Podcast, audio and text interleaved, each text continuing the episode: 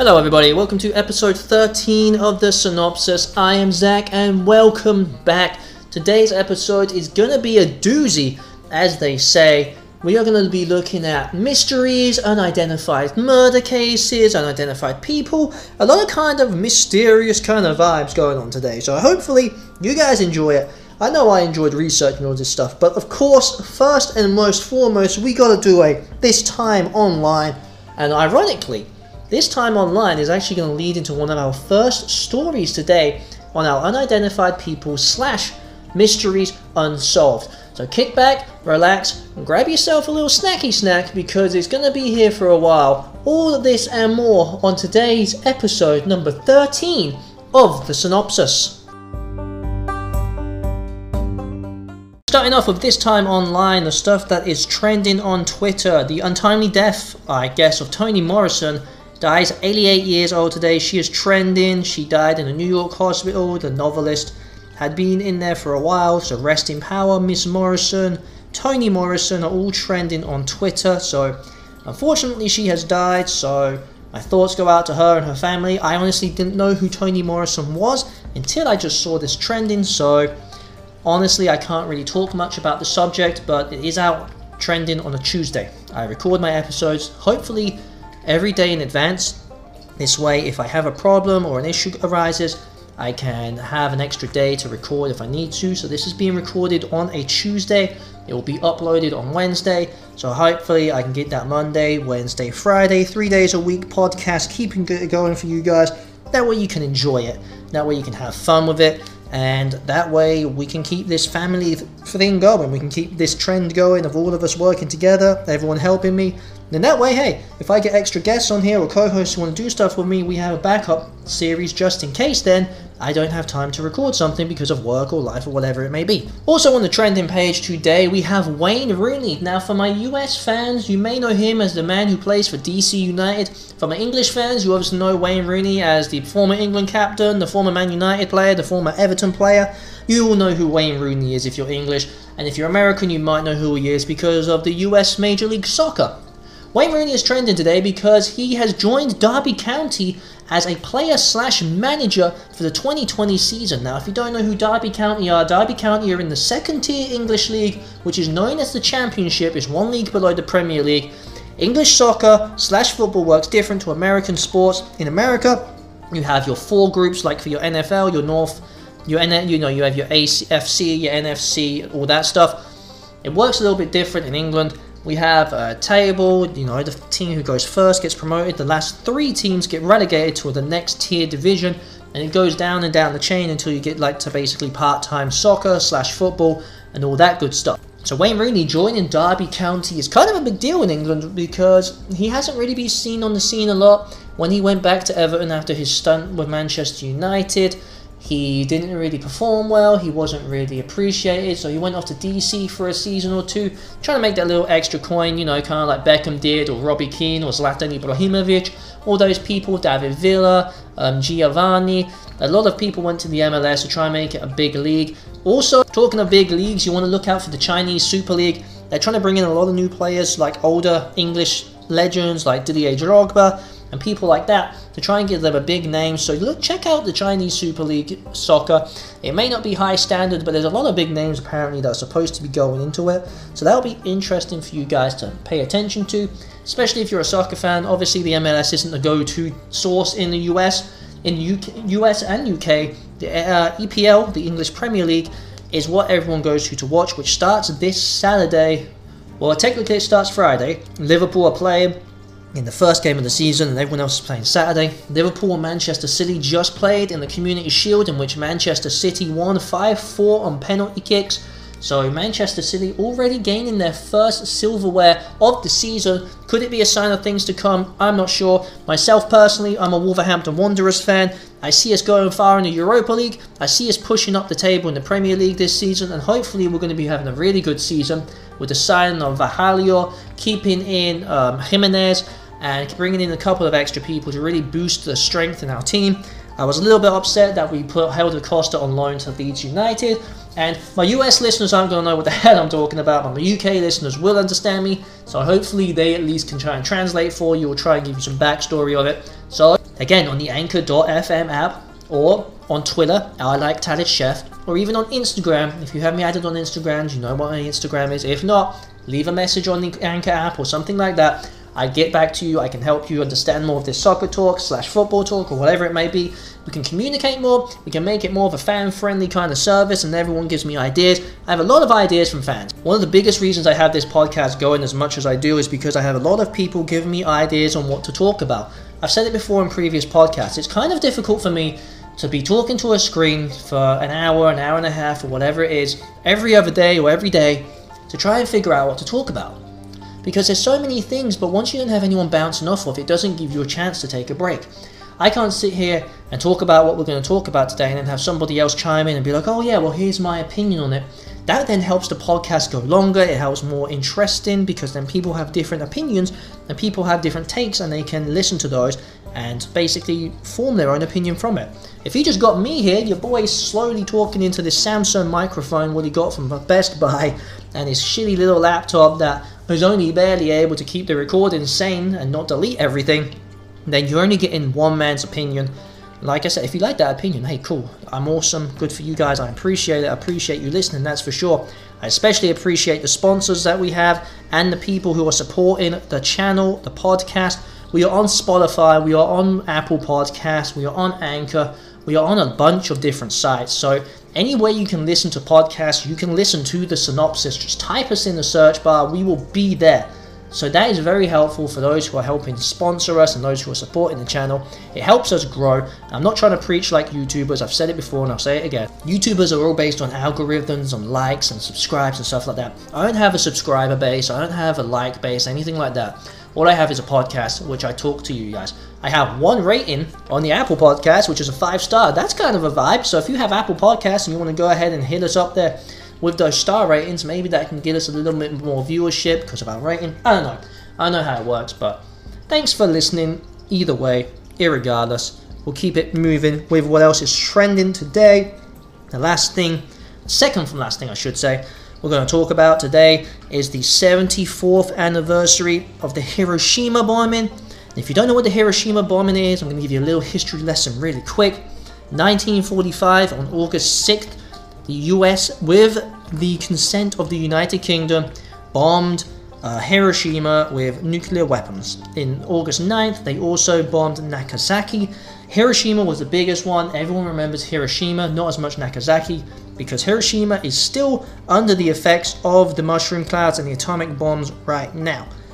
It has been a major city since twenty eleven. It took that long for it really to come back into existence. People are still feeling the effects of Hiroshima. There are a lot of kids who are getting cancer, a lot of kids who are getting mutations, and that may be something we talk about in another podcast, diseases and stuff like that, and effects of nuclear weapons and that. But today is the seventy-fourth anniversary of Hiroshima. I figured I'd just put that out there, so those who don't know about it, you can look into it, you can research it a little bit, and kind of just find out what I'm talking about. I don't want to go too much into the introductions. I know my introductions can run long, but at the same time, if it's trending, if it's something we can talk about, we're going to talk about it before we get into the main subjects today of the missing people, slash identities, crisis, all that good stuff. And that's what leads us to our very last trending thing today. And it's a doozy, and it's going to start us into this podcast, and it's going to be involving the sixty-six Garage Man. And if you haven't heard of the sixty-six Garage Man, he's trending right now on Twitter for a very good reason, and we are going to start discussing him right after this break. Right after this, and we're going to jump right into the podcast.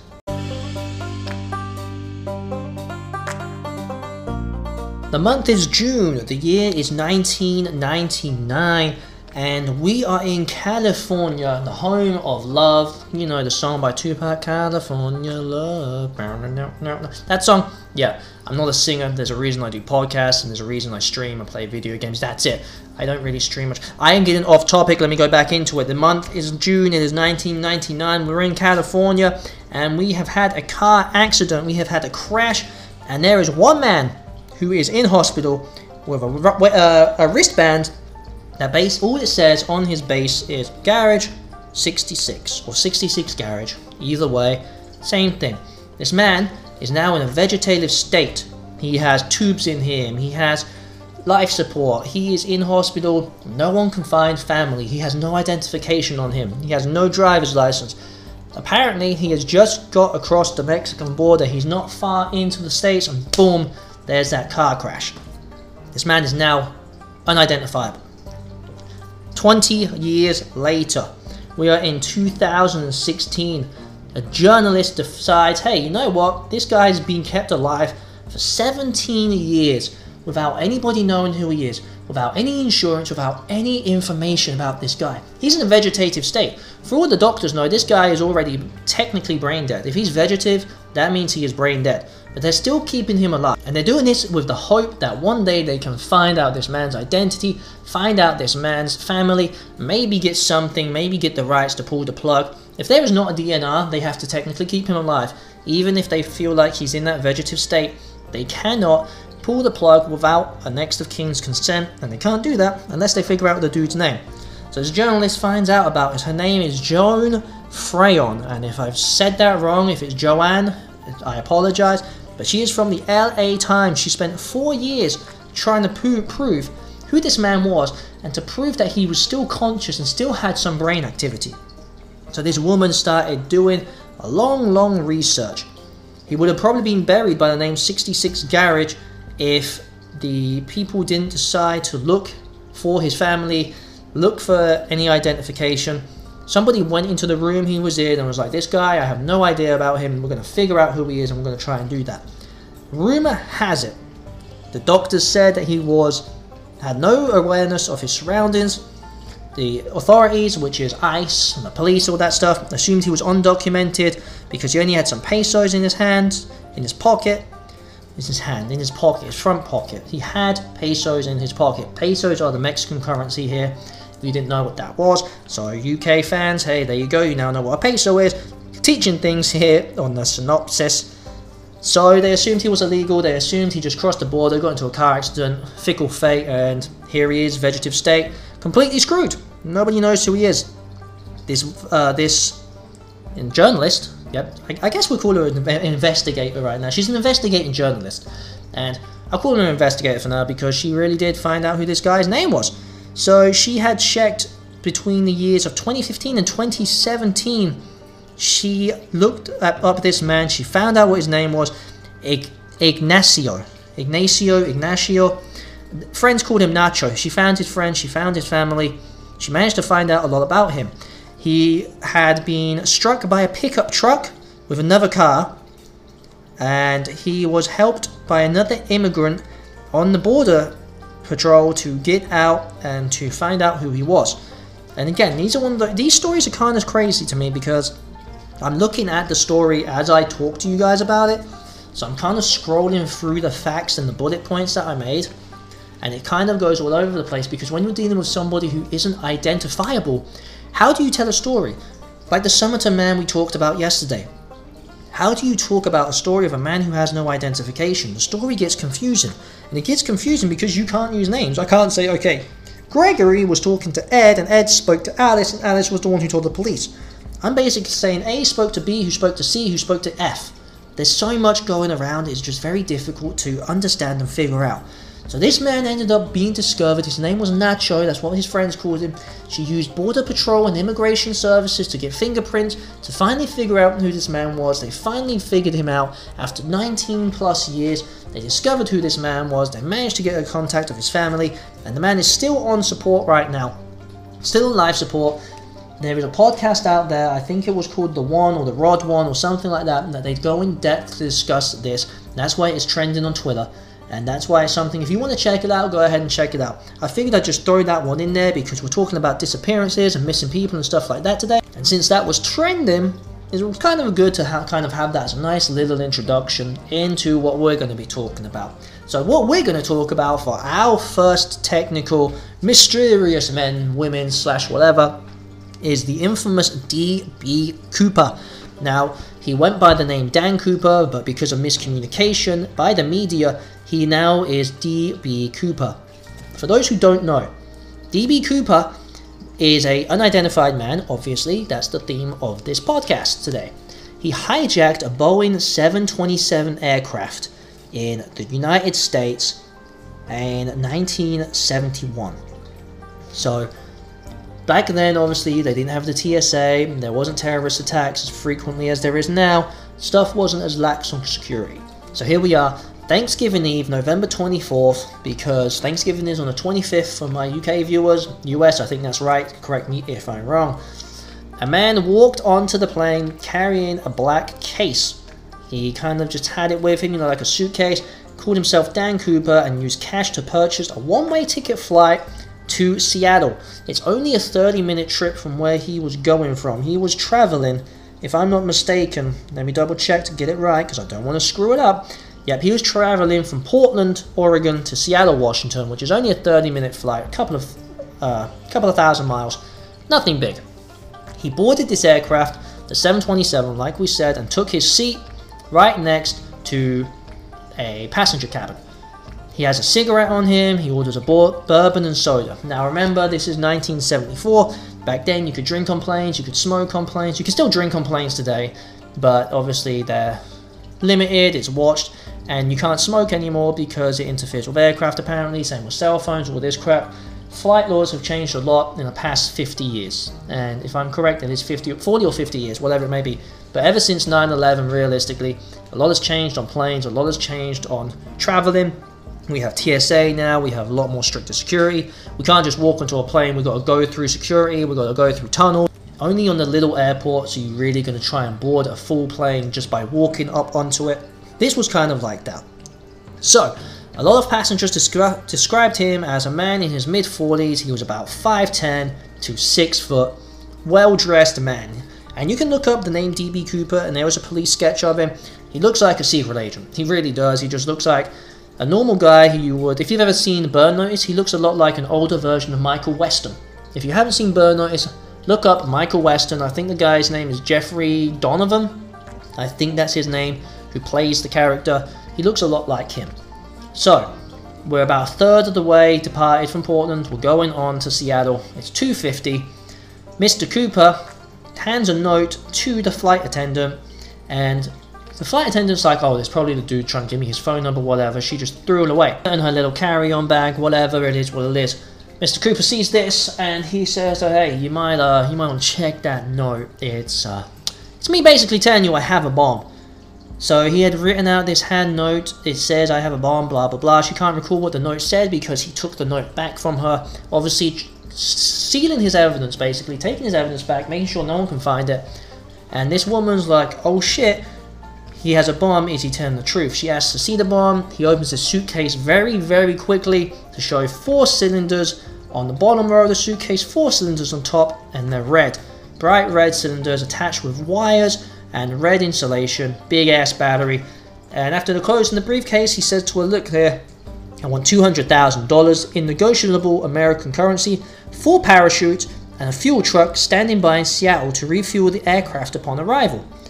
She, being the flight attendant, said that to the cockpit, she wasn't there, and then when she returned, he said, she said Mister Cooper was wearing dark sunglasses.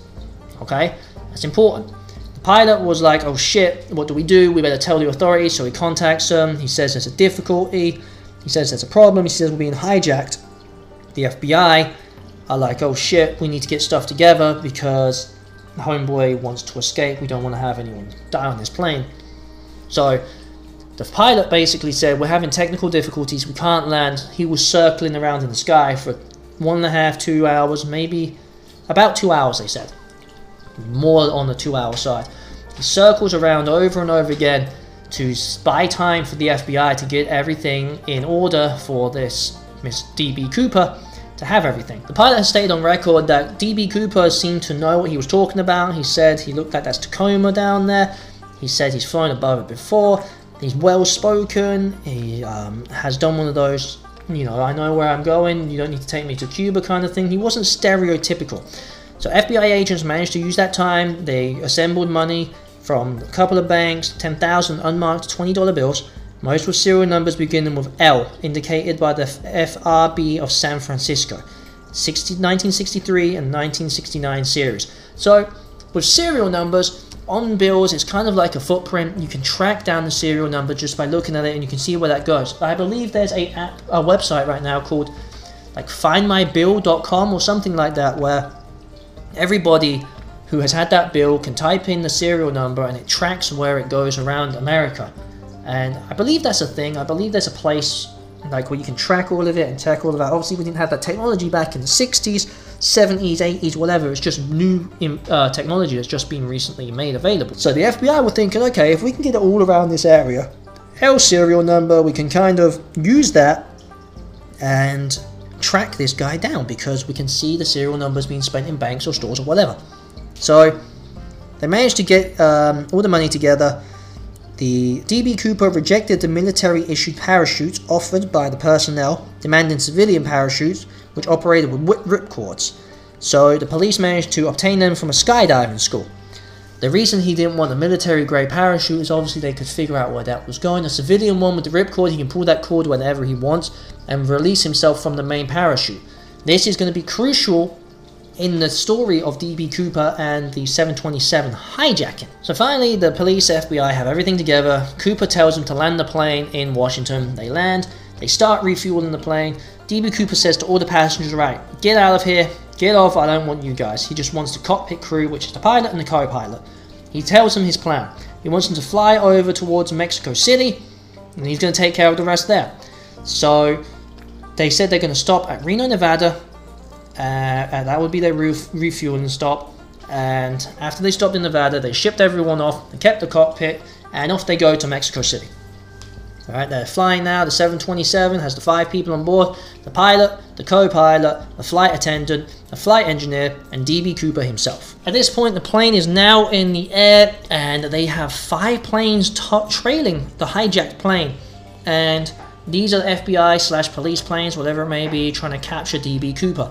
Nobody whatsoever in those five planes saw him jump, and no one could pinpoint where he landed because they didn't see him jump. So the rest of the cabin crew uh, just chilling, you know, doing what Cooper says. They say they see something around his waist at eight o'clock, and boom, the dude jumps out. eight thirteen is estimated that it's the time that he decided to jump and parachute out. Like I said, the five planes trailing them did not see him jump, so that was an estimated time, which suggests that that's when he jumped and peaced on out. Uh, it was ten fifteen, the aircraft was finally landing. Uh, D B. Cooper wasn't aboard. They did an arms search, they tried to figure out where he jumped. Obviously, no one could find out where he jumped. Now, the interesting thing about the D B. Cooper story is this. That was like your base story, no one knows where he went, he had two hundred thousand dollars on him. Boom, they've never found him, they've never heard of him again. They've never even seen the money being spent, so they don't know what happened to it. D B. Cooper's story is interesting for this. One, he had civilian parachutes, which means he had four parachutes on him, which is a base parachute and an emergency ripcord chute. When you pull the ripcord on a parachute, it activates your emergency chute. That means your big parachute escapes from the backpack, it like releases all the cords and it just goes away, and you're left with a tinier chute that's like your emergency chute. If he had two of those, four total, he could have easily decoyed three of those before going to his final destination with the fourth. Nobody knows what his main goal here was. He wasn't there to harm people, he wasn't there to do any damage to people, he was just there to get money and to just disappear. It wasn't like he had a specific place he was going to go to according to the F B I. He wasn't like, okay, I want to fly to this specific destination, be let away in Cuba or whatever it may be. The dude just jumped out of the plane and boom, disappeared. His real name was never found out. They call him D B. Cooper because he went by Dan Cooper. The media mistranslated it. We already discussed that. But the crazy thing about the D B. Cooper case is that even after all this time, with the police sketches, the deposit, everything they've done, nobody can know or figure out who this guy is. And nobody can figure out where he landed. And that's something that is quite impressive because nobody knows who he is. And this isn't the case of a man being murdered and, you know, they're trying to erase his identity like the Summerton Man. This is a man who was actively hijacking a plane, demanding money, and if you can hear noises in the background right now, I apologize, my cat decided to come and eat food right next to me in the microphone. This guy has just completely disappeared off the face of the earth. So, a month after the hijacking, the F B I distributed lists of ransom serial numbers to financial institutions like casinos, racetracks, anything that does gambling. They figured, hey, he might put the money down, make some more. Like, it is a way to launder money, basically. They offered a fifteen percent reward to anyone who recovered the money, which would be twenty-five thousand dollars. They released serial numbers to the public in nineteen seventy-two. Two men used counterfeit twenty dollar bills printed from Cooper's serial numbers to swindle thirty thousand dollars from a Newsweek reporter named Carl Fleming in exchange for an interview with a man they falsely claimed was a hijacker. So a couple of people made some money off of this. A couple of people, you know, did a fake print in and they pretended they were a hijacker and all that good stuff. But they never actually found the money or the serial numbers that D B. Cooper had taken. To me, that says he probably already washed them and laundered them, or he gave them somewhere else, put them in the bank, like a one that isn't in America. I don't know, but if you can't find the money, and it wasn't like it was Bitcoin or something, this is cold hard cash, this is in-hand cash. So this money's just disappeared. And it's two hundred thousand dollars, it's not a small amount of cash, okay, that's a lot of money. So when you think about it like that, how the hell did he just disappear? two hundred thousand dollars is just gone. So D B. Cooper has basically swindled the F B I at this point. He swindled everybody, he swindled the whole world. Because no matter where he landed, they assume that he is dead. And the reason they assume he's dead is because no, they never found money, they never found him or a body, and they never found out his identity. So the F B I is thinking, okay, he did the parachute, he tried to escape and he died while he jumped out of the plane, whether it be the parachute didn't deploy, or he did the ripcord and the base parachute deployed and then the emergency one didn't. They're not really sure, but they assume he died just based on the fact that the money was never spent and his body's never been found. So in twenty sixteen, they have suspended the um, D B. Cooper case. This is in July twenty sixteen. They've suspended the case. They said there's a twenty-eight part packet of evidence gathered over the years that is offered for the public to read on the F B I website to try and figure out who the hell D B. Cooper is. So we're talking about D B. Cooper, and we're talking about the evidence now that the F B I, they've been profiling. They theorized that Cooper took his alias from a Belgian comic in the seventies featuring a fictional hero, Dan Cooper, who was a member of the Canadian Air Force. That is something that they've used, that maybe assuming that the guy wasn't American but was from um, Berlin or from Germany or something like that. So that's something that we could always think about is, hey, if it's uh, negotiable currency, maybe he tra- uh, transferred it into a different currency and those banks don't really check the money or something, they just know it was real. I guarantee you a traveler's exchange isn't going to go through every single bill checking serial numbers, they're just not like that. So it could have been a different country and he could be alive and well, but they're assuming he died during his jump. The F B I, I will read this excerpt here from the F B I themselves. They say, they speculate uh, Mister Cooper did not survive his jump. Diving into the wilderness without a plan, without the right equipment, in such terrible conditions, he probably never even got his chute open. Even if he did land safe, safely, agents contended that survival in the mountain terrain would, of the onset winter would have been impossible without an accomplice at a predetermined landing point. This would have required a precisely timed jump, necessitating into cooperation from the flight crew. There is no evidence that Mister Cooper requested or received any such help from the crew, nor had that he jumped clear idea where he jumped when he jumped in total darkness. So they're assuming he jumped out into the dark, it was a bad time, the weather was bad, his chute never deployed, the man just fell into the mountain, boom, dead. They said in nineteen eighty they tried to find more of the monies, they still couldn't find any. They said if he, they guessed correctly, he would have landed near uh, Lewis River or May- Lake Merwin in Colombia, which is the, fle- the free floating hypothesis, which is basically saying the ten missing bills from one packet, there's no logical reason that three packets would have remained together after separating from the rest of the money, because they found a couple of the, the uh, notes. So they're saying, okay, so if a couple of the notes are found, the rest of the money should be around that too, it won't just stay as a stack. If ten notes are coming out of a stack, why wouldn't the other? Which makes sense when you think about it.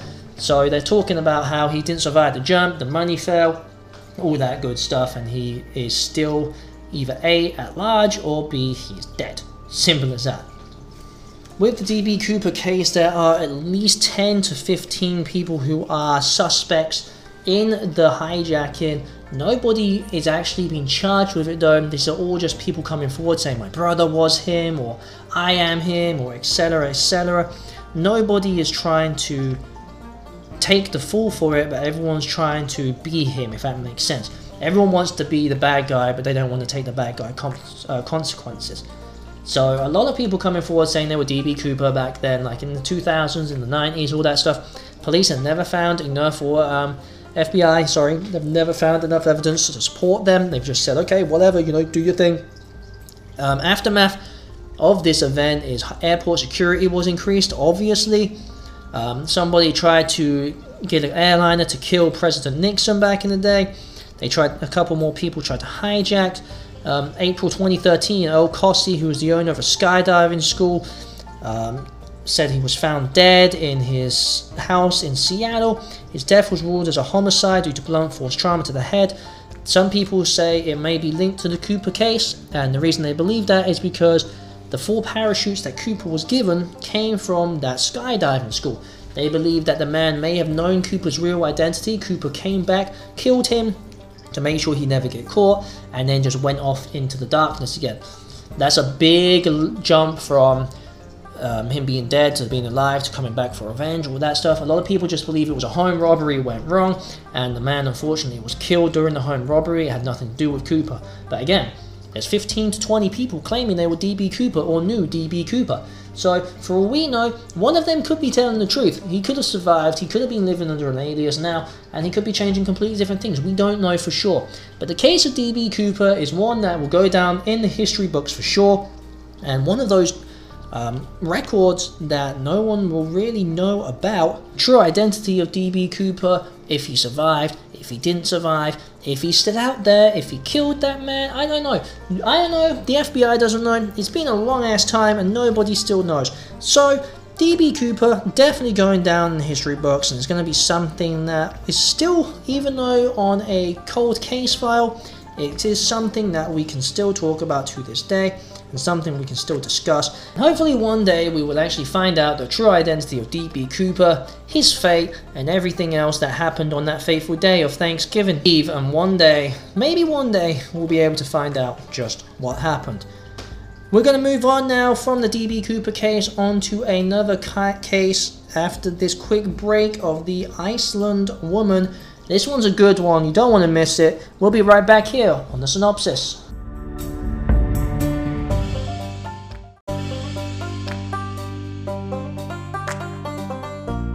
Okay, so moving on to the Isdal Woman. I know I said Iceland Woman. You could say Isdal or Isdal. I'm going to go with Isdal for now because that's how the spelling is. It's I S D A L. The Isdal Woman is a name given to a woman who was found dead in Ice Valley in Bergen, Norway. Nobody knows who she is. Nobody knows how she was there or why she got there. But it's a very interesting story regardless. So let's dive into it a little bit. So the police actually said they don't believe this is a suicide. They found the woman, and once you find out more about the investigation, you'll know why the police said this is not a suicide, something has happened. So her body was found in nineteen seventy. They call it one of the most profound Cold War mysteries in Norwegian history. Now, we know Norway is not known for being a violent country. Actually, it's a very peaceful country, if not one of the peaceful in the world, probably behind Sweden and then Denmark. So it was very surprising. It was this body was found in Norway, and the fact that she's been unidentified for forty-eight years. Now, forty-eight years, that's a crazy amount. They ended up burying her body in the Mollendal Cemetery, which is in Bergen, Norway. So that was a good thing for them to do, but they didn't know her name, obviously, so they just had it as a placeholder called the Isdal Woman. So nineteen, nineteen seventy, November twenty-ninth, um, this body was discovered by a man hiking with his two daughters in the Ice Mountains, which they nickname Ice Valley, and they also call it the Death Valley of Norway, due to its temperatures, its Fahrenheit, its Fahrenheit, its temperatures, its altitude, and just the overall climb of the mountain is a treacherous task apparently. So this man with his two kids found this woman's body. They went down to the police and was like, yo, you need to check this out. There is a woman's body just chilling in the Ice Mountains, the Ice Valley, the Death Valley, and they didn't know what to do. They saw, saw the woman, and the way they found her was pretty graphic, I say that. So the interesting thing with the Isdal Woman, Isdal Woman, whatever you want to call her, is that the front of her body was completely burnt. There was, much like the Summerton Man that we discussed a little bit yesterday in podcast, there was no tags in her clothing. They were all ripped out or cut out seemingly, and the whole entire front of her body was burnt to unrecognizable. However, here's the kicker. The back part of her body was completely untouched. So her whole entire front was burned, but her whole entire back was not, which suggests that after cutting clothes, after cutting the tags out the clothes, I should say, the perpetrator of the murder or whatever it may have been burned, tried to burn the body by lighting her on fire by the looks of it, but it didn't succeed because we have a situation where the back of the body is completely clean. Now, because of this, the police obviously didn't um, put this as a suicide. They decided this was a murder, and cause of death would be carbon monoxide poisoning, probably from the burning on the front of her body. She may have been paralyzed, she, we don't know. They said in medical reports that she was fine, but I don't know if she was drugged or if she was brought there by somebody she knew.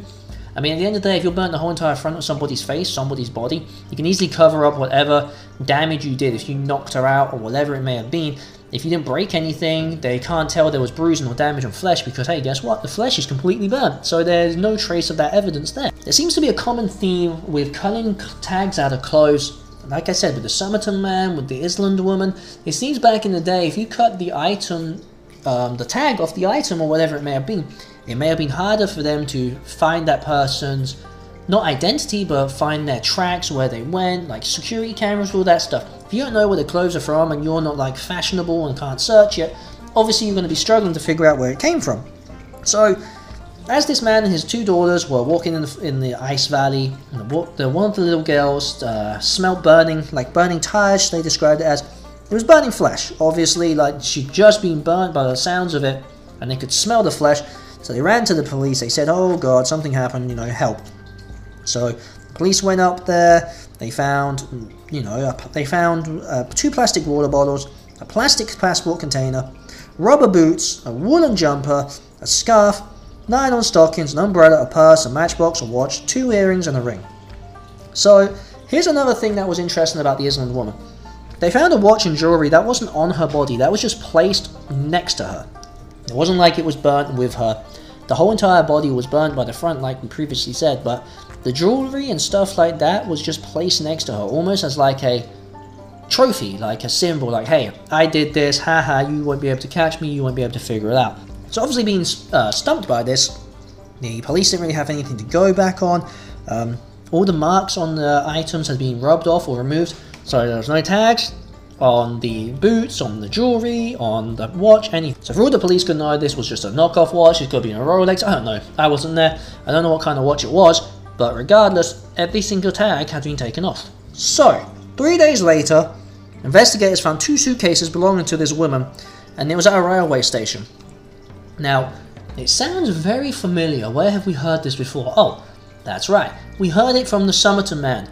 So, the Isdal Woman and the Summerton Man aren't connected. However, they do have a lot of similarities. The Summerton Man, obviously, they found the orange thread in a suitcase in a railroad um, station and with the bus ticket that wasn't ever used.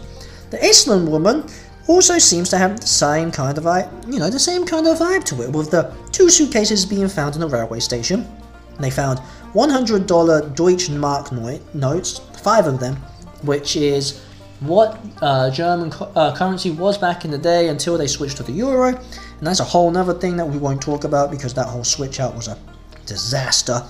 They found clothing, shoes, wigs, makeup, eczema cream, one hundred thirty-five Norwegian kroner, again, um, something that was before euros, Belgian coins, British coins, Swiss coins, maps, timetables, pair of glasses, sunglasses, cosmetics, and a notepad. The, I'm going to read this quote here. The autopsy was concluded. The woman had died from a combination of incapacitation by phenobarbital and poison by carbon monoxide. Phenobarbital is a medication uh, recommended by the World Health Organization in the treatment of epilepsy. So I don't know if that has a side effect of where it can knock somebody out or if it can make them drowsy. But they found that in her system, so that may have something to do with death. So continuing reading the autopsy report, as I'm reading here, it says they found soot in her lungs, which indicated she was alive while she was being burnt. Her neck was slightly bruised, um, possibly from a fall or a blow. We discussed her burning her body to cover up like marks and stuff like that. During an autopsy, I guess they were able to find bruising or marks or something. Maybe there was damage to the neck. And they found in her stomach and her blood content she had fifty to seventy Feminol brand sleeping pills. So a lot of sleeping pills in the system is going to knock you out clearly. and they found twelve more sleeping pills next to her body. Now, another interesting thing is back in these days, you've got to remember, dental work was expensive and stuff like that, so it wasn't common for people to have that much dental work. However, this Isdal woman had her teeth and her jaw removed because she had twelve gold fillings in her mouth. That's twelve teeth in her mouth that were gold. Now, think about that for a second. That's twelve teeth that were gold. Let's say five hundred dollars a pop. That's over a thousand. That's over five thousand dollars worth of dental work. Easily. Easily. Now, this makes it seem that this woman was either undercover, she was a spy, she was doing something shady. And the reason they thought that is obviously, one, she had a lot of currency, she had a lot of makeup, she had cosmetic stuff. And from what they see in the autopsy, this girl's burnt alive. She must have been knocked out from the sleeping pills. This is what we're putting together. She's getting knocked out from the sleeping pills, slashed the bruising to the neck. She's got been hit in the neck, forced to take the sleeping pills, it knocks her out, it burns her, the soot goes into her lungs because her body's still breathing, and it kills her. In, uh, that's us again, I'm assuming what's happening. And again, when we tell these stories on the synopsis, we kind of go back and forth on different things because these people are mysterious people. They're missing, they have never been identified. So for me to say, okay, well, this is what happened to this woman, I can't tell you that. I cannot tell you the full story because I don't know the full story myself. It's one of those things where we look at the information that we can get online, offline, in libraries and books, and we just go based off of that information and go on from there. And this is one of those things where this woman, and the way she even got to the Ice Valley, are unknown. They don't know how she got there, they didn't find footprints or anything like that. Obviously it's in a snow region, it's going to cover any tracks. So they have no idea where she went, how she got there, or anything like that.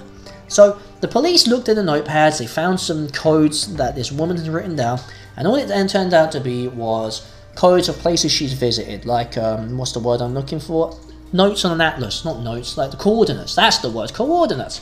There were coordinates on stuff where she went, and people Of uh, putting ideas out there that she, like I said, she was a spy.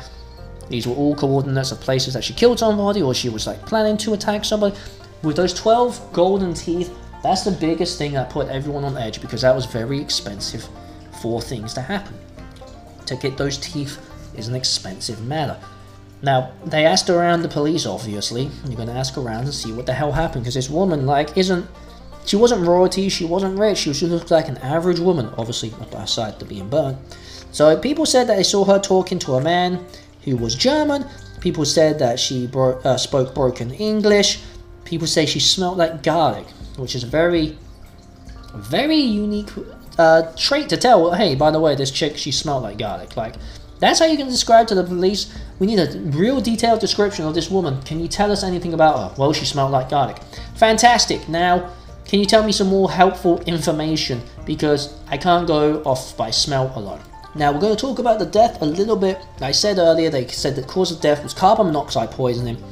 They said it was going to be a suicide at the end of the day. They said it was suicide by ingesting sleeping pills. They later changed that verdict to carbon monoxide poisoning and they believed it was suicide but many other people thought it was murdered.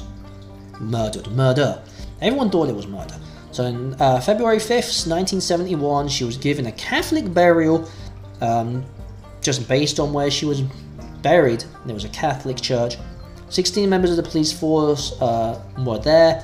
She was buried in a coffin to preserve her remains and for ease of disinterment in case she like had to be dug up again or something like that. The ceremony was also photographed in case relatives would come forward at a later date. It has been forty plus years and no one has still identified this woman, much like the Summerton Man, much like uh, Mister Cooper that we spoke about earlier. All these people aren't identifiable and it's unbelievable when you really think about that. How many people in the world do you know personally or on Instagram or on Facebook, whatever it may be? Everyone knows who Kim Kardashian is or Kylie Jenner, stuff like that. People know these people, they have millions of followers, everything's around and the internet's made it a lot easier to identify people these days. So tell me why these people who have been unidentified for fifty, sixty plus years, forty years, whatever it may be, cannot still be identified. With the use of the internet and the technology we have, we still can't figure out who these people are. They're off the grid, essentially. So the reason these murders, these mysteries, these unidentified people is so interesting is because it goes into that conspiracy theory world where people have the ideas, people have the theories about them being cover-ups or murders. The Cooper situation, they all thought that maybe the government was hiding something. The Summerton Man believe it was a member of gang relation, retaliation or something like that.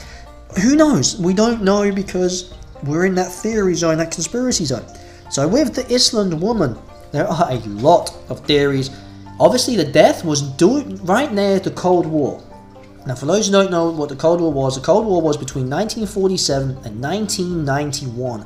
It was a long, long war that people don't really know about because, obviously, in America, we had World War One to World War Two, and that was it. The Cold War was more of a European war. The United States were somewhat involved, but they kind of backed out in the end, like, you know, de-escalated in nineteen eighty-nine. U S R, the U S S R, which is now the, so- the Soviet Union, disbanded. Everything kind of went back down.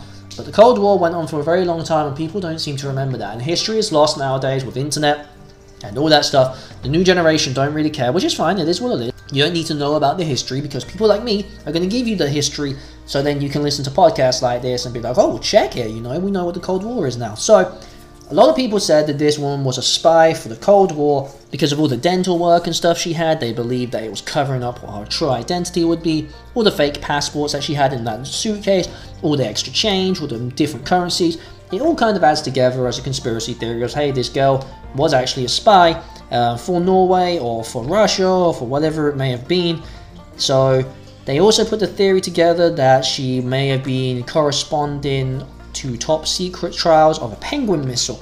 Now, the penguin missile is an anti-ship design. In America, it is called the A G M one one nine. So it's basically a big old rocket that will blow up any naval ship.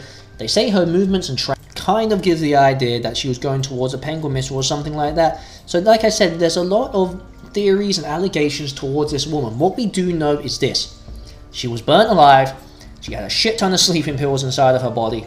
And it was a complete disaster. Now, in nineteen ninety-one, there was a taxi driver who took her to her hotel. They never found who he was, but he wanted to remain anonymous and said he picked up the woman and she saw, he saw her join another man before she went to her final destination. Now, in two thousand two, uh, the son of the leading investigator wrote a book, and his book was basically saying, you know, we had all these people didn't want to come forward and we're not sure what's going on. A resident in two thousand five, who was twenty-six in nineteen seventy, told a newspaper that after the scene the sketch circulated, he had suspected that the dead woman was the woman he had seen five days before his bo- her body was found, when he was hiking on a hillside. Surprisingly, she was dressed lightly for the city rather than a hike and was walking ahead of two men wearing coats who looked southern. Now, that's like American, like German kind of vibe. She appeared resigned and seemed to say nothing about them. He knew something was wrong, so he wanted to go to the police, but he was told to forget about it. Therefore, neither his name or his alleged sighting were recorded at the time. So a lot of people are coming forward and saying, hey, yo, I saw this woman. She looked like she was in distress, but we didn't say anything. It comes back to the rules that we have now. If you say, if you see something, say something. This woman could have been identified if someone said something or if somebody saw something. So I'm going to read a couple more things right here. twenty sixteen, they reopened the case because of an American artist. Uh, two thousand seventeen, they took analysis of her jawbone. They said it was indicated that she was born in nineteen thirty near Germany, but had moved to France or the France-German border as a child. So this also goes into the idea that she was actually a spy from Germany in Norway trying to get hold of the penguin missile or some um, some blueprints or something like that. The whole entire idea of her being a spy kind of links together. The Isdal Woman, or Isdal, sorry, the Isdal Woman. I keep saying Isdal, I don't know why. I just keep thinking Iceland. Isdal Woman. But the idea is that she was a spy from Germany, she moved to France, or became a French spy. Overall, everyone's theory is that she is a spy, she got caught, and they disposed of her body, they disposed of her, and they were making sure she wasn't traceable, so there was no retaliation. If they could find out her identity, hey, you might have retaliation from another country. It may have even been an ally that did the murder or the killing, and they didn't want the other countries to find out, so they disposed of the body, they disposed of the clothing, the tags, all of that stuff to make it almost impossible to find this girl. The only thing lead they had back then was the rubber boots. The rubber boots they found went, belonged to a store, and that's where they got the smell of garlic kind uh, description, which again, it doesn't help as a description. If you're telling me how somebody smells, that isn't going to help me find them. That's not going to help me find their name. It's not going to help me find their birth. If you tell me, hey, this person smells of garlic, okay, what am I supposed to do with that? Why would you tell the police that? That was the most stupidest, useless information you could possibly say. But I'm going on a ramble again. I'm going off topic. So there's a woman, spy, yes, no, I'll let you guys decide, and we'll go from there. We have a couple more theories that we're going to do, and one of them, which I'm going to do next, is actually something I discussed in the Mandela Effect podcast, and I couldn't remember the story, and I couldn't remember how it went, but I found it. I did some research, and I figured it out, and this was called The Man from Torrid. Now, The Man from Torrid could be either a urban legend, or it could be fact, and it's un unclassified what it is, if it is real or if it's not. A lot of people think it's real based on the fact that there are pictures of this passport and there's pictures of how this happened. There's not pictures of this man, there's just a police sketch, but the passport has physical photo evidence and it has stamps in it and it says it's from the country of Torrid. Other people believe that it was like a long, huge hoax that was done by internet people or was done back in the day as a joke. We don't know, but what we do know is that we're on the synopsis, we're on the... we got some time to kill, so let's discuss the Man of Torrid. Like I said, we don't know if it's real, we don't know if it's fake, but what we do know is we're on the synopsis. We like to go down the rabbit hole, like we say here, hey, it's kind of our thing that we're doing now. So we're going to go down the rabbit hole, the Man of Torrid, let's get into it and discuss this mystery. So before we discuss the Man of Torrid real quick, I want to throw this out there. Apple Podcasts recently updated their list of supported podcast categories and subcategories, which means there are now many more to choose from. Our settings on the podcast have changed. We used to be in games and hobbies. However, due to our content and what we are doing here on the synopsis, we have changed to leisure. I kind of think that's a good thing for us. So if you're looking for the synopsis and you're looking on Apple's podcast, we are now underneath the leisure category. I think that suits us a lot better. We discuss a lot more things on this channel than just video games and hobbies and whatnot. Obviously, we started off with games and we started off with a little bit of hobbies, but we've now moved on to the different side of conspiracies, of stories, of everything. We discuss everything on the synopsis, and that's why it's great for families, for friends, everybody. Sometimes we get a little bit explicit, but most of the time we're a P G podcast and we try and do the best to make you guys happy. A lot of the listeners that we have are in Australia. I looked at my statistics, there's only seventy percent of you are Australian, so shout out to my Aussie friends. How y'all doing? I hope you guys are doing well. I hope you're enjoying the content. Again, shout out to Tim for being our first ever backer, our first ever supporter for the synopsis. His support to the podcast is really helpful, as is Keanu's and Elisa's, my wife's, everyone who is helping me with the podcast, who's giving me ideas for stories or whatever it may be. I appreciate you guys. Thank you so much for helping me. And we hopefully will continue this podcast for a long time. You guys will enjoy it. I can make it better quality. I can make everything better. So thank you so much for that. Apple Podcasts, again, we are under leisure. Share with your friends. Follow us on Spotify, Anchor, Apple, whatever it may be. Every little bit helps. I'm not doing it like the YouTubers or anything like that. I just want to spread the word, spread the positivity that we have here on the synopsis, and make sure that we give you the best damn podcast we possibly can. With that being said, we are going into the Man of Torrid. So let's get into this. Let's dive down this rabbit hole, and let's make this one of the best segments we could possibly do. So the Man of Torrid all started back in nineteen fifty-four. A well-dressed Caucasian man just got off his flight that had gone from Europe to Haneda Airport, that is in Tokyo, Japan. I believe I said that correctly. If I did not and I butchered it, I do apologize to any Japanese people out there. Arigato gozaimasu. Thank you very much for understanding. So this man came, and I key quote here is when I said he came from a plane from a Europe. Not from a country, but from Europe. And this is going to play into this story. So he told T S A, or whatever the officials are at that time, that he was a businessman who traveled frequently. His wallet was full of currencies from various countries along Europe. He spoke French, Japanese, and English, among other seven, lang seven. seven languages. Wow, he was a very diverse man, apparently. He said he was in Japan for business, and that trip was his third to the country this year. When they asked him for his passport, he presented a document from a place that wasn't in our timeline, in our existence. It said Torrid. He said it's a country located between the border of France and Spain, and there was actually stamps in his passport from Japan and another number of other countries to pr- pretty much say that he was a frequent flyer from Torrid. So, before we get any further into the story, Torrid is supposed to be in between France and Spain now. Now, this is more of, not conspiracy, but it's a mystery, that is for sure. The mystery is that, number one, this country doesn't exist in our world. In our world, there's no such place as Torrid. However, this man is adamant.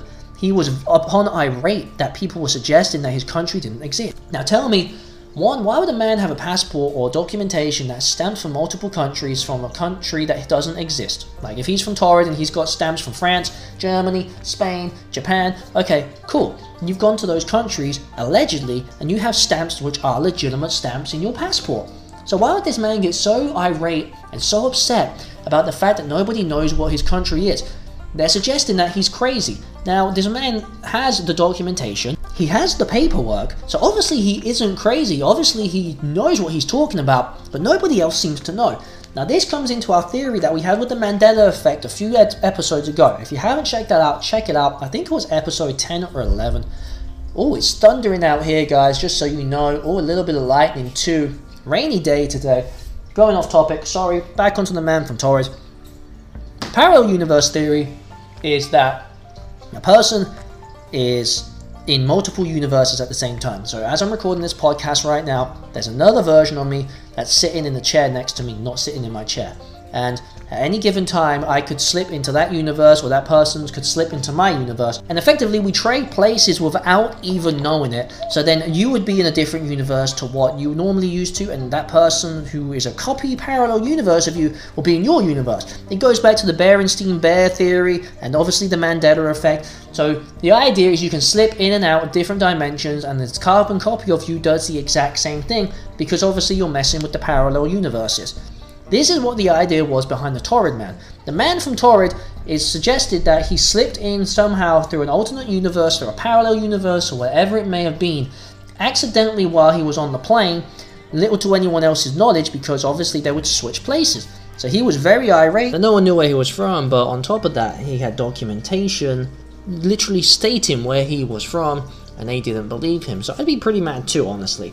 So the officials were left pretty baffled at customs, like, this man has documentation, he has a passport, he has a check, he has bank records, he has literal stamps from the countries that he has been to on this passport that they are deeming fake. So it does what the logical thing would be, and the logical thing would be, okay, well let's call the company that I flew in to talk to, then that way they can verify who I am, they can tell you where I'm from, and I can be on my own way, right? Okay, cool, good idea. So customs officials call this company. Not only have they never heard of where this guy is from, but they've also never heard of him himself. So obviously that gets him a little bit pissy, so he's like, okay, let me try the hotel. Well, let me call the hotel. They called the hotel, no reservation under his name. It's the exact hotel that he said that he was going to be staying at, no reservation. Bank details, didn't check out. Every single thing that he had did not exist, apparently. So they was like, okay, well maybe this guy is a little bit crazy, but, you know, he has the documentation. So let's have him point on the map where this Torrid is. So they put out a map, they show it to the dude, and he points at a tiny microstate which is called Andorra in the Pyrenees Mountains, and it's right in between, hey, France and Spain, which is exactly where he said Torrid was. So now these officials are telling him, hey, that's not a real country, that doesn't exist. So now the man is beyond pissed, he's really mad, he's like, listen, if you're the fucking with me or something like that, you're playing a joke on me, it's not cool, let me just go about my business, let me go into Japan, let me do my business meeting, and let me go home. Customs are like, well look dude, we're not make, playing a joke on you, we're being legit, this place, this Torrid you're talking about, doesn't exist, and where you pointed to isn't a country, it's a microstate. So as far as we're concerned, this is false documentation, this is a false passport, everything you're giving us is fake information. So what do they do here? Like, okay, well, we can't arrest him because he does have the documentation, he does have a looking official, and he does have the official stamps. Let's transfer him to a hotel, let's keep him under guard, wait till the morning, and then we can talk to him more in the morning when he calms down. Obviously he was mad, we're like, let's just chat to him in the morning, give him time to relax, maybe he was confused, maybe he was on the plane for too long, we don't know, but let's keep him in a hotel under guard. So, they're going to detain this man. I'm going to try and figure out who he is, where he came from. So they're looking, they're trying to find out if Torrid is real, they're trying to find any information online, anything they can about Torrid, so this man's allegations are either true or not. So he's in the middle of this hotel, he's under guard, twenty-four hour surveillance, they're going to keep him overnight. He's seventeen to eighteen stories high. In Japan, if you know, if you've been to Japan, seventeen to eighteen stories is pretty damn high. They have skyscrapers there. They build up, they don't build out. So the Japanese hotels are very high. Even their uh, like malls and stuff like that, when you go to shop, they're like five, six, seven stories high. And that's because they prefer to build them up. So each floor will be like, one floor will be video games, one floor will be clothes, like that. And they just stack them on top of each other. And that way it's just easier, more convenient for people to shop and go where they want to go to. So this man's on like the seventeenth floor. So the next morning, they go in, they knock on the door, they're like, okay, maybe he's awake, maybe he's calmed down, maybe he can talk to us more. They open the door, and the dude's gone. Completely gone, completely dis- disappeared. So, he's disappeared, his documentation's gone, his passport license, his driver's license, everything.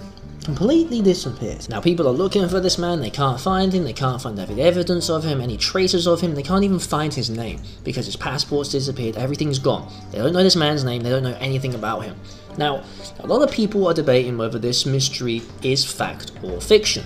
Now it could be either or. It is fiction, it's a fantastic story, because the plot's there, they've made up a perfectly nice name for a country that sounds legitimate, in between the borders of France and Spain, it seems like a legitimate place. Everything kind of checks out what would be a real life scenario of a mystery man appearing and then disappearing. And this isn't about like how people disappear with the deaths or stuff like that. This is kind of going into that time traveling, parallel universe, conspiracy theory mysteries, but nonetheless it is a very popular one that a lot of people have probably heard of online. Now if it is real, and this is a fact, then where the hell did this man go first of all? How did he get into Japan? If he came on a plane, then nobody else noticed that his passport was weird. Like, he was supposed to be leaving from Torrid to Japan. At what point did anyone else on that plane say, hey, hang on a second, Torrid isn't real, or, oh yeah, it's a real place, and then when he landed, why was no one defending him? Why was no one sticking up, being like, well yeah, he was on the plane, he got on the plane legally, everyone said it was fine, so why is he being detained now? It's one of those things where, if it is fact, there's a lot of missing points, and if it's fiction, then you kind of put everything together. And that's what a lot of these mysteries are. We had it with the Isdal Woman, we had it with the Cooper, we had it with the Summerton Man. All of these stories have points what are missing, whether it be their identity, their clothing tags, their true nature of why they were there, and it leads the person to be- to put everything together in their own brain, leading to multiple theories and conspiracy ideas. Now the idea of cons- conspiracy theories is one that has been around since the dawn of time, whether it be Bush doing nine eleven, the government being in on the Pentagon, whether it be the Summerton Man being covered up by the Australian government because he was a spy, whatever it may be, conspiracy theories have been around for a long time and they will continue to be there. However, what will continue to also be there are facts. And the facts of these cases that we talked about today, the mysterious people not identifying them and whatever it may be, it helps these people come up with more ideas and more theories about why they weren't identified. And you have to think of it like this. If it's been forty-five, fifty, sixty, seventy years, however long it has been, and somebody still hasn't identified this person, that it's either a cover-up or that person was such a hermit, such a loner, loner that they just weren't known by anybody. And that's hard to believe in a world of over four billion people that someone like the Summerton Man can just disappear suddenly and nobody knows who he is. Somebody like uh, D B Cooper can just disappear suddenly and nobody knows where he is. The Island Woman, no one knows where she was or who she was, and it makes no sense when you really sit down and think about it, that all these people have an identity, but yet they weren't able to find it. You can't use fingerprints, they weren't in the database. Okay, so were they illegal? Were they off the grid? Were they off the radar? Something has to be different for these people not to be identified. So this is where all your conspiracy theories come in, where everyone says it's cover-ups and all this shit, about it being spies and all that. So just when you're talking about these stories, like we're talking about here, the man from Torrid, don't let conspiracy theories dilute the thought process of what's going through. The man from Torrid is a scenario where, if it is real and it is fact, was there potential of parallel universes and things like that? I don't know about the man from Torrid being fact or fiction. I'm just telling the stories and leaving everything else for you guys to interpret yourself, and for you guys to try and look into yourself if you want to. If you don't want to, cool, just listen to the podcast and we'll talk about the podcast, you know what I'm saying? But ideally I want you guys to make your own assumptions and your own ideas from what's going on here. So the man from Torrid, fact or fiction, I don't know, I'll leave it up to you. Now, we've all heard about Jack the Ripper. Jack the Ripper is the infamous case about the serial killer in England who went around killing the prostitutes, and everyone knows the story, everyone knows the tale. But one tale that I'm going to talk to you about next is called Bella, which is of the Witch Elm.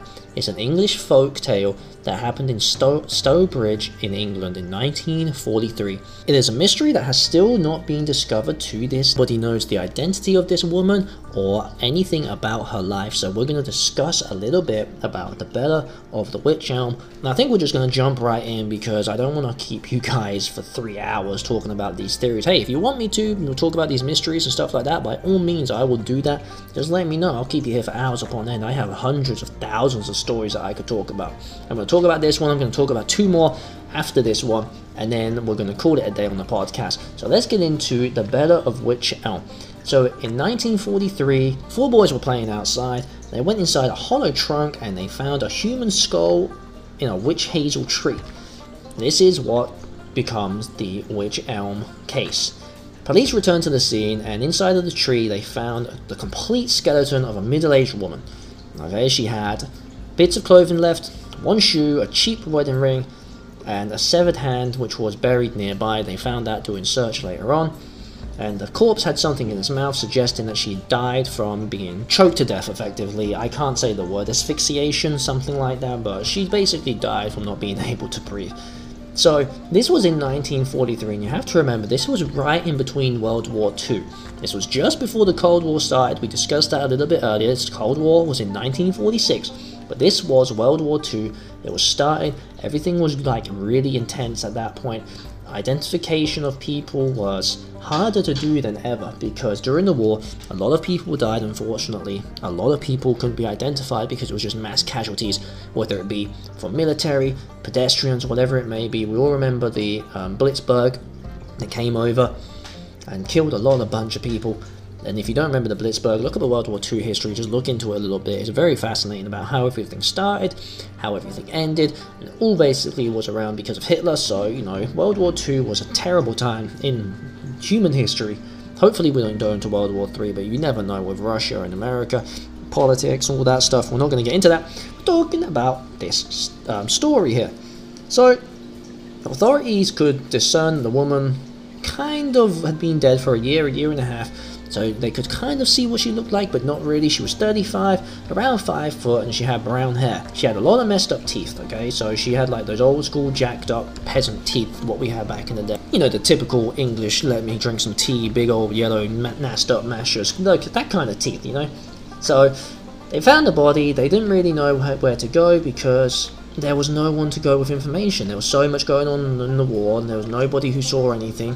They went out to the press, they released it public, and nobody came forward, so people slowly just kind of forgot about the incidents. And this was in nineteen forty-three, okay? Now, in nineteen forty-three slash nineteen forty-four, most people are saying it was forty-four, they had a lot of messages appearing around near the old hill, not far from where the body was found. And it was on white chalk on the empty side of a building, and it said, "Who put Lubella down the witch elm?" Witch hazel and witch elms are easily mistaken for each other. So a witch elm could be mistaken for a witch, a witch hazel, which are two types of trees, similar locations, similar phrases. All that stuff started showing up around the um, Hagley Wood, and it became, you know, well, who put Bella down the witch elm, and who put Lubella down the witch elm, all that stuff. After a week or two, the phrase became more consistent in the form of "who put Bella in the witch," which was kind of shorthand for saying the, the witch elm or whatever it may be. They spelled witch W Y C H, which was different, like the way you spell the tree compared to W I T C H, you know, the spooky mystical creature that goes around killing everybody. So all these messages had started being put out there. People were naming this person Lubella or Bella, and nobody still figured out what was going on.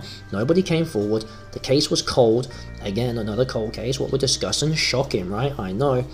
The best lead that the police came up with is that the Nazis had been operating a spy ring, and One of the women was connected to the spies, and her name was Clarabella. The idea of this description kind of fit what happened to go to the Nazi spy ring, that it may have been this person, but they didn't have enough information to confirm that this was the person they were looking for.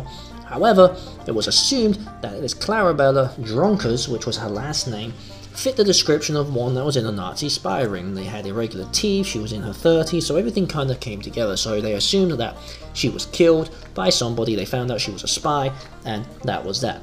But the police didn't have any solid information or evidence, so that was put to rest as an inconclusive case. Now with the graffiti and the writing and stuff like that, nobody knows who did that, nobody knows how it started, but years and years and years after the murder, the phrase kept popping up. At the same time as the thing, spray painted in white, all caps, exactly where the body was found in nineteen ninety-nine, and it said, "Who put Bella in the witch?" So this has gone for thirty plus years now, and people still don't know fully who this woman was. They, again, assuming it was all spies, and a lot of these missing people things have a lot of things in common with the spy idea, and during the time it's more or not likely that they were spies for something, whether it be the Cold War or the World War, but again, they cannot confirm that information, and it goes back to the theories of cover-ups and whatever. That's not what we're talking about here though. What we're talking about is the fact that this woman was found inside of a tree, they still can't identify her, and they didn't even bury the body, they just kind of disposed of it because they wasn't sure. No family came forward, no friends came forward. Hell, even the Nazis didn't like try and recover the body or anything like that. They just kind of let it be, which doesn't surprise me honestly, but Clarabella, who put her in the witch, nobody still knows today. And to finish off this podcast, what we're going to do is we're going to do something a little bit different. And I'm going to talk about a missing persons case, unidentified, that's in my neck of the woods where I live out in Missouri. So we're going to talk about a couple of Missouri missing people, and then what we're going to do is we're going to finish off again as we usually do with a This Time Online. We don't talk about what we talked about in the beginning, we just kind of finish up any updates or anything like that at the end. Then that way we can just nice and slowly finish the podcast. But we're going to do next couple of stories, stuff that happened in Missouri, missing people, unidentified. So we're going to get right into that, and then we're going to end up winding the podcast down. I've kept you guys here long enough. I hope you've enjoyed. So let's get into two stories of what we have today on the synopsis. Winding down, we're going to talk about the last two missing body cases or whatever it may be. We're going to talk about first the Saint Charles County Jane Doe, which is a terrible case, and this is one of those things where just reading it, you're like, wow, I can't believe stuff like this happened. And it's unfortunate, it really is. But what we're going to do is we're going to talk about the Saint Charles County Jane Doe, and then we're also going to discuss the Saint Louis John Doe, who was made in nineteen ninety-two. So this Jane Doe comes from nineteen sixty-eight, a long time ago now. Again, like most of these, the body of a white girl aged two to three years old was found in Lake Alton. The body was thrown into the river, and the child's remains were discovered by two fishermen who were just out there, you know, doing their thing, trying to catch some fish, you know, maybe some trout, some salmon. I don't know what comes in Missouri's river, in the Merrimack and stuff like that. I don't know what goes into the Missouri rivers, okay? But they're out there, they're fishing, they get something on the line, it comes back, it's a suitcase, they open the suitcase, and they found this child's remains. It had blue clothes wrapped around it, like blue clothesline, and was weighted with two ten-pound barbells that were also found in the suitcase. So this pers- this body of this child had been wrapped up, thrown in with barbells, ideally for nobody to ever find it again. That's what the goal seems to be here. But again, this is a Jane Doe who cannot be identified. So we're going to talk about a little bit more. Features upon her remains was a large tooth that was abnormal and a scar above one of her eyes. She had long blonde hair, although due to composition, decomposition, her eye colour could not be determined. She was approximately two feet eight inches and weighed around forty pounds. She was only wearing one thing at the time of her death, which was white underwear, which suggests to the police that the child was there as a rape victim or something like that. The child had been dead for about a month before the body was discovered. That's what they said after they found the body. They did their autopsy. They said it had been about a month since this child had died, unfortunately. She was then declared a homicide victim, but they didn't release information on how she was murdered, and that's something that was key, because normally in these cases everyone releases the information of how this person was killed or how they died or how they were murdered or whatever it may be. But in this case they did not do that, which suggests that they knew something was amiss, that something was wrong, and they didn't want to release that to public information that early, especially in the sixties, that could cause outcry or cause anything that would be damaging to the county, to the city, whatever it may be. They ended up um, laying this child to rest in an unmarked grave in the children's section of a cemetery, and it was awful. Like, obviously no one wants to bury a child with an unmarked grave, not knowing their name, anything like that, but nobody came forward, no one had any information. It was one of those things. So in two thousand fifteen, and this is what we're going to talk about now, we're in two thousand fifteen, the National Center of Missing and Exploited Children actually constructed an image of this child.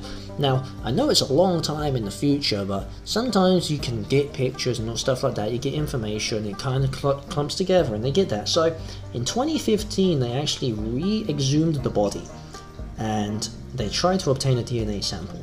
They later announced that the D N A testing was unsuccessful, and uh, obviously because of that, like fifty years, it's going to be much harder to get D N A from a body. If they didn't preserve it, they just put it in there, you know, it's kind of going to be the end, everything's going to like deteriorate, it's not going to be good. But they said the exhumption would yield a more accurate estimation of the girl's age at the time of her death. Her skull was studied to create more accurate decompositions of image of her appearance during her life. So they dug up the body, they used the skull, and they tried to figure out what this girl looked like when she was alive, to try and maybe get somebody to come forward, somebody to say something about what happened on that fateful night.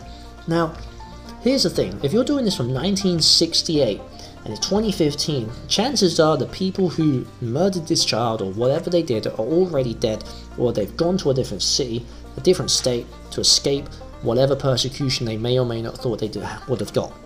So at this point, you're at a cold case, you know, no one's going to be found, no one's, nothing's going to happen, there's going to be a situation where she's exhumed this body, and unfortunately for this poor child, no one's going to ever know her name, no one's going to ever know what happened to her, she's just going to be a Jane Doe that will basically stay a part of Saint Charles County folklore for all of time, and unfortunately, that's going to be what her impact in life was. Just being the Jane Doe who does not have a name and unfortunately will just be known as that forever. So moving on to second murder mystery in Saint Louis, our John Doe, which is in March nineteen ninety-two.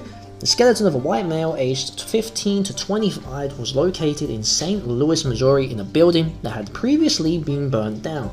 He was five foot seven, weighed about one forty-five, he had blonde or brown hair, was wearing a pink shirt, a white shirt, some black coats, striped jeans, socks, blah blah blah, you know, the usual clothing stuff. They listed it all out here. As I'm doing my research, I'm seeing that it says he may have had an injury where he sustained while he was alive, and that was a fracture to one of his arms, which could be there in self-defense before the murder or the killing that took place. Now these two that I've just mentioned, the one previously with the Saint Charles County girl, and now this one with the Saint Louis John Doe, these are the only two that we're talking about today that haven't had a spy connection to them.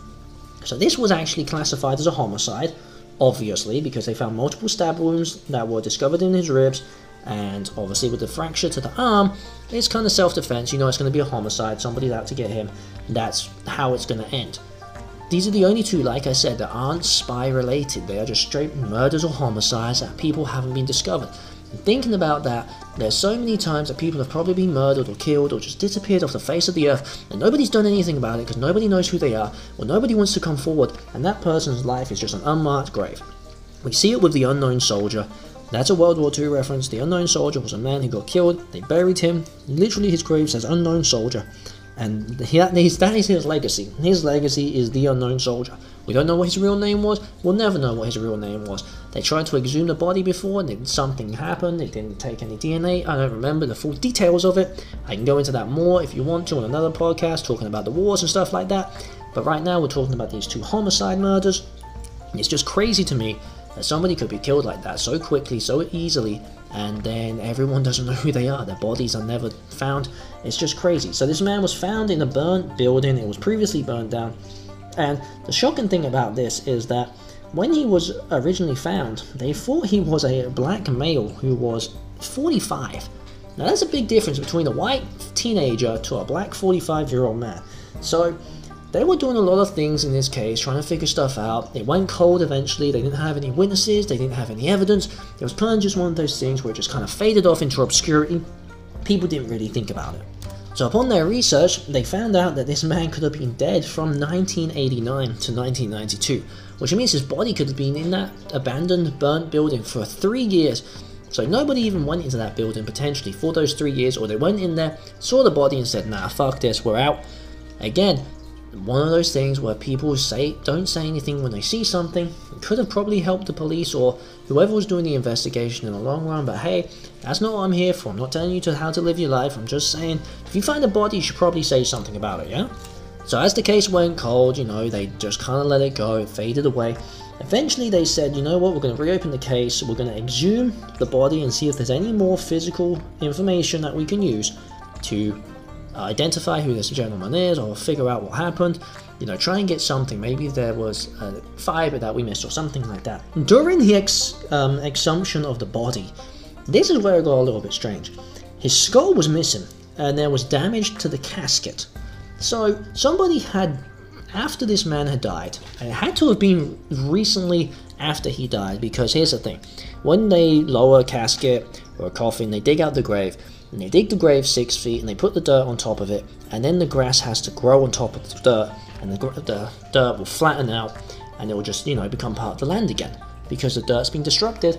So for somebody to get into the coffin or the casket, remove somebody's skull, and do damage to it, they had to have been there during either when the burial happened or soon after the burial, meaning that whoever killed this man or whoever, you know, had something to do with it knew where the body was being buried and had a personal vendetta. There's no other explanation. I mean, if you're a gravedigger, you're going in to find gold, to find watches, money, whatever it may be. There are gravediggers still in this world. They go to rich people's graves after they die.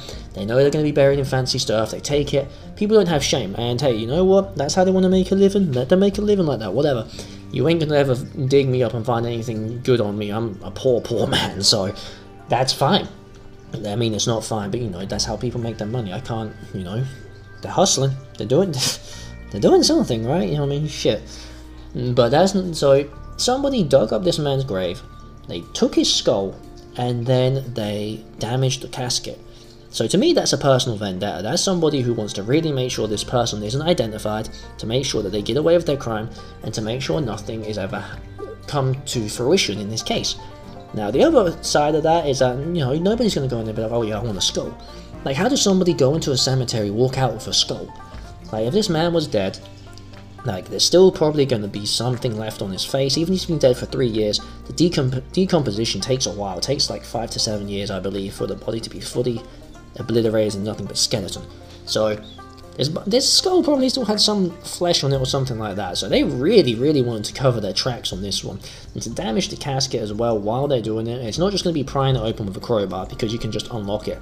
If there's physical damage, it was done on purpose, like with a hammer, or with a bat, or with something, probably the shovel. The shovel was probably in hand, and they probably damaged it with the shovel, so that makes more sense. I mean, that's what I would do. If I had the weapon already in my hand, you may as well use that instead of bringing something else. It just burdens the load, right? So probably using the shovel, they damaged the casket, took the skull, off they go. So whoever did this, they still don't know who this person is to this day. They definitely know that the person really didn't want to get caught, because it would go in that far of a length to ensure it. So the Saint Louis John Doe, still unfound to this day. Nobody knows. It was only twenty plus years ago, but the fact still remains is that it's even happening up to, to date. People are still being gone missing. People are still not being found. Identification is easier than ever to find nowadays with all the photo recognitions, the face apps, the fingerprints, stuff like that. But some people still can't be identified. And that's either by being covered up, or they really are smart and not getting themselves on the grid too much. I don't know. I don't know how you can get yourself off the grid, and I don't know. I'm not like a scientist, scientist or a secret agent or any of that shit. I don't know how to get myself off the grid. What I do know is if people do that, they are doing very, very smart things to get that, and especially to erase somebody's whole internet history or past or whatever it may be. I'm not talking about your cookie browser and all that shit, like, oh, let me quickly delete this. I'm talking about your whole thing, like your Facebook, Instagram, everything. Your whole internet footprint is deleted. And that's crazy that people can do that. If people really want to go out their way to make sure that somebody isn't found, as we've talked about in this episode, they can make sure that people aren't found. Scary to think about, nonetheless to say. So with that Jane Doe and the John Doe, we are going to go into our, this time online, Ohio State Rep Candace Keller blames mass shooting on drag queen advocates, homosexual marriages, open borders, and even Barack Obama. Well, needless to say that we're not going to get into this discussion again. We talked about it yesterday when we opened the podcast about the mass shootings and stuff like that. Obviously, Ohio State are going to probably be changing their representative very, very, very soon. She quickly deleted this post that she posted on Facebook that she was ranting about all that stuff that we just mentioned, so... You know, the, the best part is that they just get rid of her. Honestly, just get rid of her. Just stop the drama. Stop the madness. Like, obviously, we know the reason the mass shootings is because people aren't mentally stable. At the end of the day, it also comes down just to ignorance and bliss. A lot of people in America, and I'm not trash talking, don't get me wrong, it happens in every single country across the world, but because I live here, I'm saying in America. A lot of people are ignorant to the fact that immigrants have been here for a long time. They came over for a reason. I myself am an immigrant. Just because I speak English and you guys can hear me doesn't mean I haven't immigrated from somewhere. I have immigrated. I immigrated from England to America, right? It's a part of the world now. It's a part of life. Everybody can't help where they were born, but if they want to make a better life for themselves, so let them make a better life for themselves. I don't care if you don't like it. You don't have to like it. But you don't need to go out there killing people and shooting people for no reason whatsoever apart from where they were born. That's like me going into your house and shooting you. Well, you you were born in Ohio. Oh, Ohio sucks. Bang. Like, it doesn't make any sense whatsoever. And it just baffles me that people in this day and age, in two thousand nineteen, still think like that. Horrific acts like this Walmart shooting in El Paso, the shooting we had in Dayton, Ohio. Like, it's just getting to a point now where something needs to be done. And again, we're not talking politics. We're not ranting and raving. We're just speaking straight facts. It's out of control, something needs to change, and I don't know what it is, but if it doesn't change soon, the world is just going to get a worse and worse place for our children, for their kids, just for the future. The future's looking bleak unless we change something and make the world a better place. We've got to start working together to make that happen. With that being said, guys, we are going to round off the podcast here. The synopsis, episode thirteen. We've been talking about mysteries, theories, cold cases, all that good stuff. Unidentified people. Hey, maybe next episode we'll talk about unidentified objects. I don't know. We'll just see where it goes. So this has been Zach from the synopsis. I thank you all for listening. Again, Apple Podcasts changed us to a leisure section on the channel. We have a new Instagram. Just so you guys know, it's at the synopsis podcast. Uh, the spaces are going to be underscore, so the underscore synopsis underscore podcast. But we are now on Instagram. Go give us a follow. Comment on our latest pictures. Tell me stuff you want to see and uh, hear in the podcast. What you want me to talk about. Do you like the way it's structured with this time online being at the start of the episode and then at the end to kind of round it off with other information that has happened throughout the day?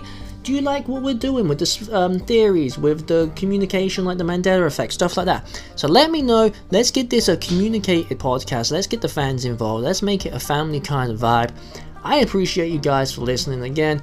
We're on Anchor dot F M, we're on Spotify, we're on Apple Podcasts. You can sponsor us, you can follow us, do whatever you want, help support the podcast, help make us a great uh, podcast and that we can keep doing what we're doing every other day.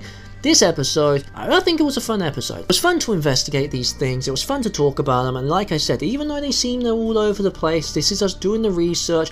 We can't talk about the people because we don't know who they are, so it's kind of difficult, but we got there in the end, we figured some stuff out. Like I said, this all started from us going down the rabbit hole of the Summerton Man.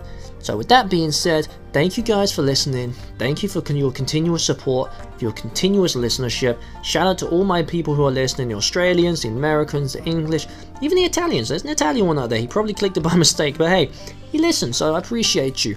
Ciao! So thank you for listening again, guys. This has been Zach from the synopsis. We've enjoyed you coming down the rabbit hole, and you guys will be listening to me next time. Thank you for listening to the synopsis.